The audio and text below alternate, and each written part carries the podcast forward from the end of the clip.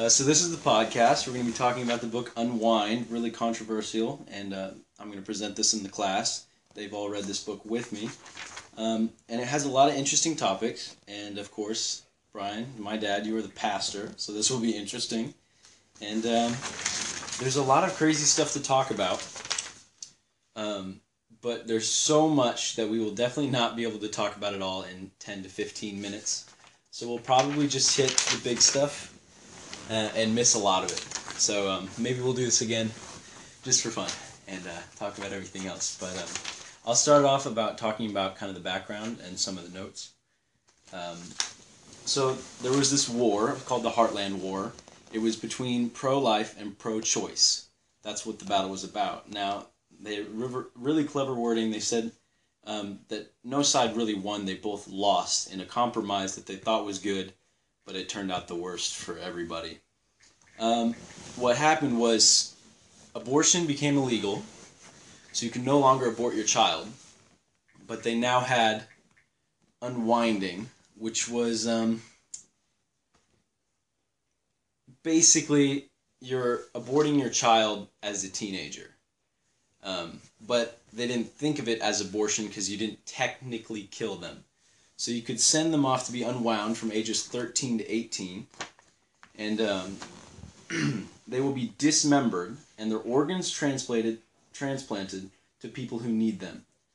100% of their body will live on through a divided state, is what they call it.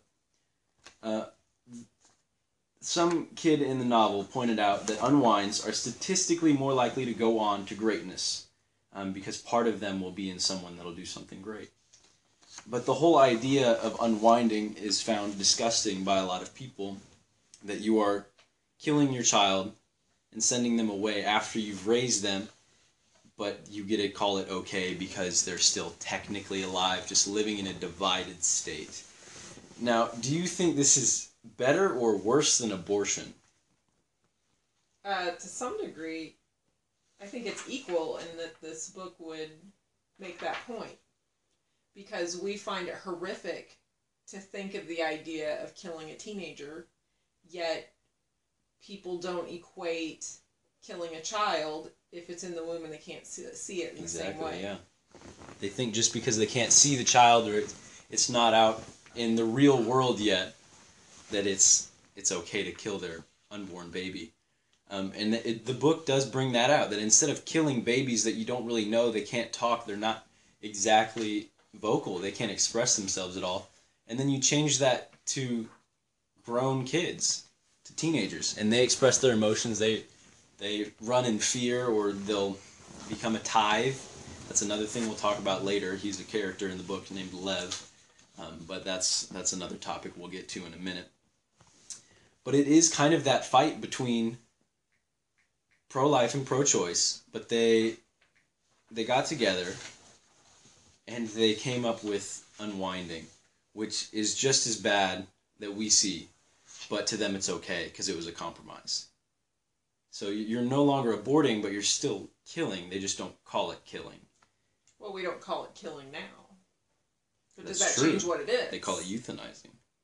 And it's just another name to kind of hide the truth. And um, there's another really great point in here, if I can find it in these notes. Is um, yeah, here it is. Uh, I'll just read the paragraph that I printed off online. Still, others find that although the Bill of Life, which was the bill that uh, legal or illegalized abortion and legalized unwinding, um, was meant to protect the sanctity of life, it has unfortunately cheapened it. Abortion is illegal, and in its place has arisen storking. Storking occurs when a teenage mother does not want her child, so she places it on the doorstep of an unsuspecting family. The family is bound by law to care for the child, which in the least means sending to a state home, uh, state care, uh, state care home, which is called a state ho throughout the book. Uh, storked babies are usually associated with hope and purity, but many, many families have found them to be a chore. And Connor talks about um, throughout the novel, they're running away. He's with Risa and Lev, and he instinctively stops to pick up a storked baby. um, and it really caused a lot of problems for them down the road. And it, I mean, Lev and Risa had no idea why he just picked up a baby like that. Just caused a lot more problems for them because they're running from the law. Um, but he relates this back. He feels like he needs to explain himself because it, it was really weird for him to do that. And in his childhood memory, there was a baby that was storked on their doorstep. And his parents decided, because it was early in the morning, by the way, I didn't explain this and the, the paragraph didn't say it, but if, if the person who storks a baby is caught, they have to keep the baby. But if the person that storked a baby gets away undetected, um, they're legally supposed to kind of adopt the baby. They have to care for it as if it's their own child. That's how storking works and it was supposed to get rid of abortion and give like teenage moms another chance. And um, so what Connor's parents did is instead of taking in the baby like they were legally supposed to, is his father moved the baby to another doorstep across the street because he didn't think anyone would see. Now they thought they would just get rid of the baby, um, but instead, weeks later, the baby wound up on their doorstep again almost every single person on that block restorked the baby. So for like two weeks, this baby was just going around the neighborhood, just door to door, and just sitting there. Um, that baby died because it didn't have any medical attention at all, and it was just sitting out throughout nights and days. And they had a funeral for the baby, and nearly everyone on the street was crying, even though it wasn't their own kid. Um, and it really showed that all of them felt responsible, even though it wasn't theirs. They they did something that caused the baby to die. It's kind of an edgy thing to talk about, but it, it really kind of stunted Connor because all he could think about was that these babies were being basically thrown away. It's because no one wanted them, and just like I said earlier, the Bill of Life cheapened life. I think that to some degree that that summarizes a little bit the experience of a generation of people that when abortion became legal, or for those of us who kind of came into it, adulthood shortly after abortion became legal, we felt some sense of responsibility for the death of these children. If we do nothing, children will continue to die. And that's why there were protests. That's why there were political action groups that were trying to fight against Roe v. Wade because a lot of people in their conscious equate doing nothing about abortion as to being compared to being in Nazi Germany and watching Jews be exterminated and choosing not to act. That there is a pricking of the conscience that people feel that this is I, I can imagine this book was probably written by someone that very much shared the cultural experience that I have had, or the moral, um, been in the same circles of people that share a similar view of this morality, is to say that if we do nothing, we are contributing to the death of children, or at least we bear some responsibility that we are not stopping it. It would be a crime if you knew someone was about to take their life and you did not try to prevent that or stop. There was actually a, a teenage girl that was recently put in prison when she found out her boyfriend wanted to commit suicide, and instead of calling and reporting it, she encouraged him to do it. And hmm. she was put in jail. What personal responsibility do we bear for doing nothing? So I would say some of what this book is challenging here is that that sense of guilt, I guess, of, of a consciousness to say, can we watch this go on and do nothing? It's just we don't really watch it, but we know it exists. So this just makes it visible as a baby on a doorstep instead of, um, you know, a, maybe a teenager who feels hopeless and unsupported that just goes to a clinic and it's hidden, but it, it feels the same to those of us that view abortion as murder. That's a really, really good point. And I, I can kind of see that now that you pointed that out is that the tension of guilt is a theme or a motif throughout the entire novel. And I wonder, like, if people that weren't even in the Heartland War, do they feel responsible for unwinding? Because they didn't fight for it. They, I mean, they could have been, they could have gone past the compromise. They could have illegalized it all, or they could have fallen back with it and just let killing whenever you want okay. And uh, guilt is a big part of the novel. It's the whole reason why Connor gets the baby. Um, it's it's a big reason why other people fight for what they what they think is right. There's a character. Um, we don't know a lot of her backstory, but her name is Sonia, and she hides out runaway unwinds in her basement of an antique shop to keep them alive. And it, it has a whole network that leads to a place called the graveyard, where um, decommissioned planes are sent after they're done being used, um, but they smuggle unwinds in crates through there, and they have, as the book puts it, uh, heaven disguised as hell. Hmm. And it, it saves hundreds of unwinds' lives. I think there's also this this sense of questioning the shared responsibility for the type of social actions that we see in our society. So the fact that you can make another person responsible for your choices, I think that's something that we struggle with in our in our culture today. Um, being able to just go, it's like it was your action and your your choices that led to having this baby, but you can just go plant it on somebody's doorstep and make it somebody else's Mhm. problem. You know, I, I think that we have some of that happening in our society today. You know, it's like I created this situation, but I want the government to fix it for me. Hmm or somebody else should be to blame or you know there's a lot of passing the buck you would say in our society that everybody wants somebody else to fix it. And i think the thing that i see about that is a, a phrase that i heard in just a management you know class or, or book that says if everyone is responsible no one is responsible hmm. so in other words, if I would tell the entire class, I want one of you to vacuum the floors after class today, how likely is it you think someone is going to do it? Not very. Not very likely at all. That's right. Because if everyone is responsible, everyone can say, well, somebody else should do it. So where again is the, the line of personal responsibility? Where's the sense of shared responsibility? How are we responsible for other people's choices? Are we responsible to help those who are in need? And I think it's something we don't have a really clear answer in our culture. I think we struggle with it. I don't have a clear answer for it. I think again there's that sense of that we would all share in that guilt if a if a baby showed up at Lathrop High School and was left unattended and cared for until it died.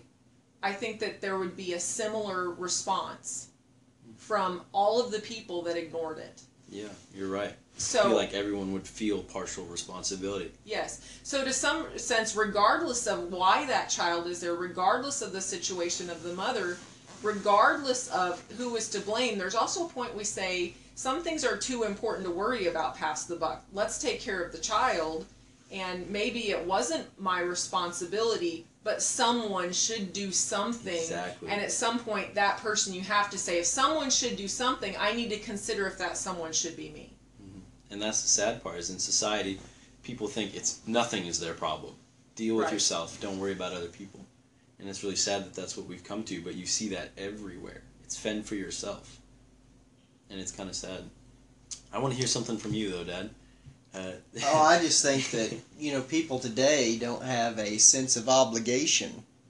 You know, whoever had that child, you know, they passed a law basically to say that the person who had the child doesn't have any responsibility and the rest of society does. Mhm. When the fact of the matter is is they did make those choices and they do have an obligation.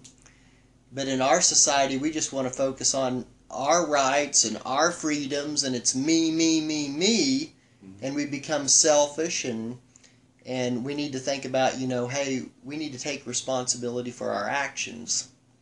And um, and be obligated. And i think in a sense for the most part we do in america take obligations or we're forced to take obligations. We don't like them I think a lot of teenagers don't want to take responsibility for things and and um, the obligations that they have to society.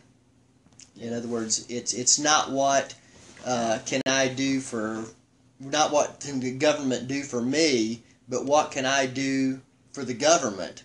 It's not. We, we need to refocus our whole mentality that it's not what can the government do for me or what can the people do for me. No, it's what can I do for the people. Mhm. And I think that's why a lot of people you talked about, you know, they even passed a law that said, hey, you know, if a unwind is dropped on your doorstep, you're responsible to take care of it. And yeah, in a sense, that's people taking responsibility for, even though it's really not their responsibility, but they still step up. Mhm. You know. And we hope that's what happens to stork babies. Is we hope. Mm-hmm. But then we hear stories, and we can't imagine how many other babies were just passed along Mm-hmm. until they died. It's a sad story. Well, it happens today in foster care. No, we don't have parents that step up and and have foster children. You know, and Now, I do want to get a little bit more in depth. We're running out of time, but I do want to talk about this for my final point. Is um, Roland, who is he's kind of like the main enemy throughout the novel, uh, with Connor, Risa, and Lev. Um, he's the biggest problem for them. He's very smart. He's very strong, and he has he has like the he has can't think of the right word, but everyone wants to follow him because he knows how to act in front of the right people and he knows how to outsmart people. He's very smart. Um, but later in the novel, he gets unwound, and it gives us Roland's perspective of him being unwound. And it is very gruesome, but not in a bloody sense because there's no blood.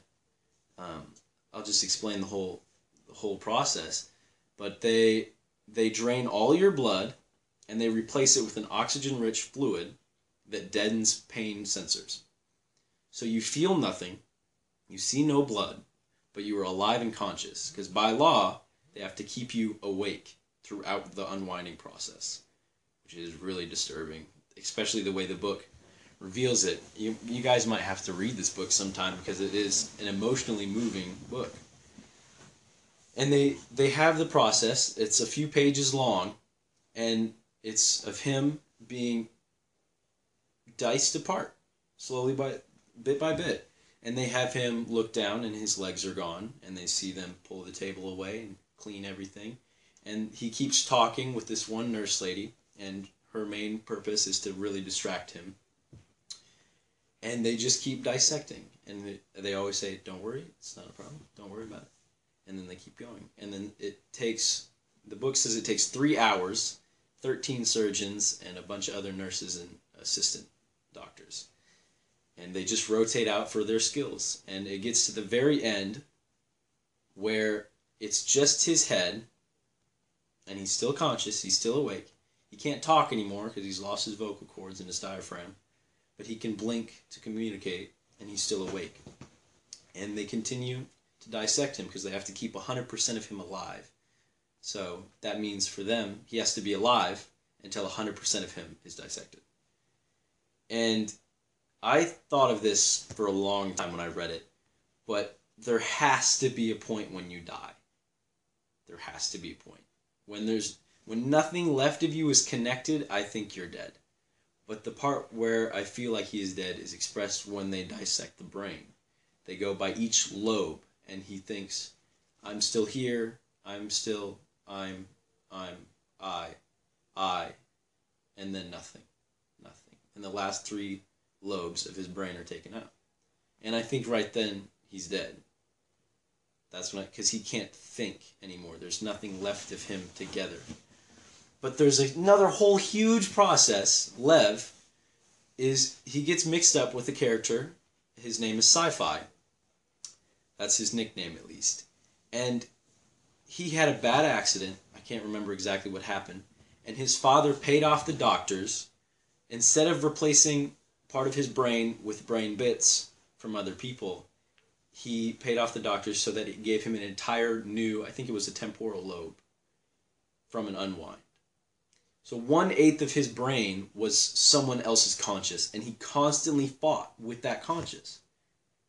So now you think, well, that part of his name was Tyler, that part of his brain was still alive. It was he was an impulsive stealer, and uh, CyFi would like seizure up almost, and be forced to steal. And it's weird because that one eighth of his brain controlled his body for moments of time, and then it goes back to that constant fighting battle: is he really dead or is he really alive?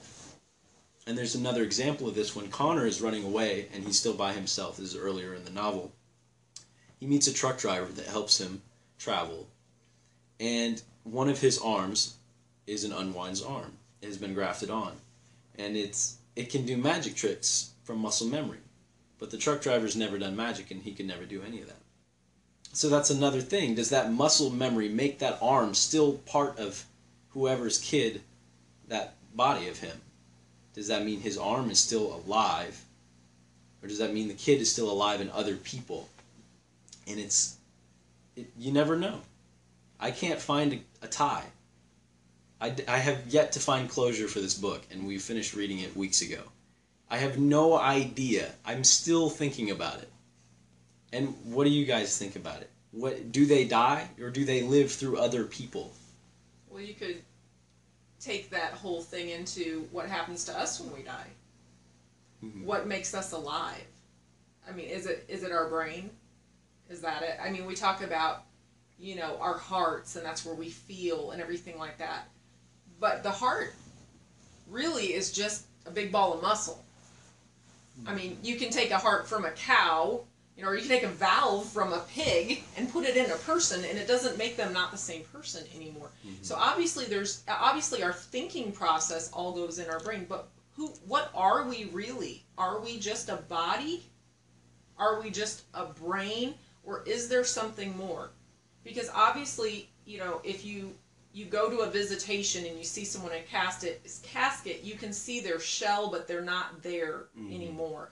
So for us, that's where, of course, we look and say, you know, who we really truly are is we are a spirit that is housed in a body. Dang, that's a really good point. Yeah, we actually live forever, I believe, Yeah, that's because we are spiritual, our soul. soul. and body. Mm-hmm. Exactly, and this brings me to another thing, a huge, huge controversial topic in the book, is when Connor is being sent to the graveyard. He is in a crate with three other boys. I can't tell you all their names right now because I forgot, but they talk about, you know, what they're running from. They talk about being unwound, and they think, when do you die? And they mention that is it your soul? What makes you alive? And it, they also think that too. Uh, I think the I can't remember his name, but he's very quiet and he believes that if you are loved, you are alive. And when you're born, you're loved and you have a soul. That's when you have a soul. It's when you're loved. Now, even when people stop loving you, it doesn't mean you still have a soul or you don't have a soul anymore. And other people look at it as you're born and it's conception and you have a soul. And then other people look at it as when you're birthed, that's when you have a soul. But again, it's one of those things that doesn't have a definitive answer. Nobody really knows. We all have opinions, but no one really knows. Well, and that's part of that's one of those things that doesn't completely get resolved in the book. And that is something that is more like real life in the book is that a lot of times we wander through life with these unresolved questions that we don't necessarily have the 100% definitive answer on the answer to that question. What makes us alive? What happens when we die? And that's a question that people since the beginning of time have questioned and wondered. Hence, that is why most people throughout history and in most cultures will search for God, will search for a spiritual connection to know what is beyond this life. Because if we're just, you know, some physical thing wandering around and then when we die and are buried, that's it and we're done, why is there this innate interest and desire in almost all people to search for what more is there, what else happens?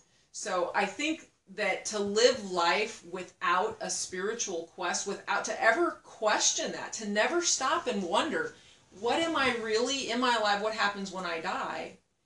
That you're missing questioning one of the great questions in life. And life is largely a series of, of questions. That it's not necessarily all about having all of the right answers, but part of our journey is to to find an answer to those questions. And I think it starts largely by wanting to know the answer.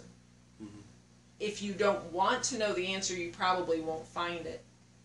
So, of course, for me, the pure and simple thing is to simply start and ask. It, it makes logical sense to me to say, if there is a God, why don't I just ask Him for help to find Him on a spiritual journey? Because if there is no God, what's the harm? The first question is, do I care? Yeah. Do I want to know? Because God does not force Himself on people, but the question is, are we interested in finding Him? Well, it doesn't seem like to me the book. The book just kind of sounds like it's just totally about the physical body, and it doesn't even address any of the soul or any of the spirit, and it doesn't even see us as spirit, soul, and body. It just sees us as physical. I believe so. The the people in the novel, Yeah. they talk like the kids, the main characters. They talk about soul and what happens when you die. But everything else is covered up by the government. They Yeah. they talk just about the body and that you live on. Yeah. Because your body is still alive. 100% of you is still alive. But the kids and the younger adults, they're the ones that really think because it's their fate. They want to know. They need closure. And it's it's a hard thing to think about. Well, 'Cause- and it's something we all will face. Mhm. There all will come a point where our brain function ceases. Mm-hmm. Do we cease, or do we live on? And as again, the large majority of people throughout history believe that we live on, and there is more, and there is a life after this. I would want to know what's going to come next. I think it's worth exploring. I think it's the most important question to answer in life. Our brain is physical too. Mhm. I mean, we have physical brains.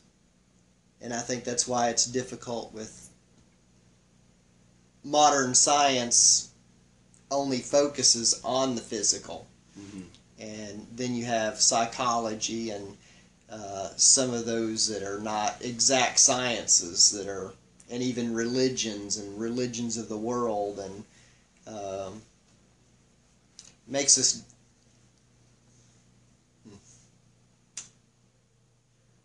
Not really sure what to think about it, right? Well, I kind of know what I just don't know how to put it into to words that you know. Um, we want to define ourselves. We're we're in a an age of science, and you know we have everything has to be proving proven, and very seldom do we just look back and say, well, what does history say about mankind? And, you know, too many people maybe need to realize that the Bible is not only a religious book, but it's a historical book. And it does teach us where we came from. Mhm. And when we begin to understand where we came from, then we can begin to understand more about us. If we, we can't understand where we're going if we don't understand where we came from. And it's like they want to jettison all of that and then just figure everything out scientifically by Mhm. studying the physical body and they need to go back and study history of what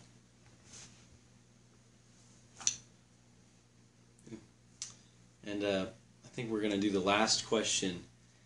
We'll bring it back to the book because we could talk about religion forever.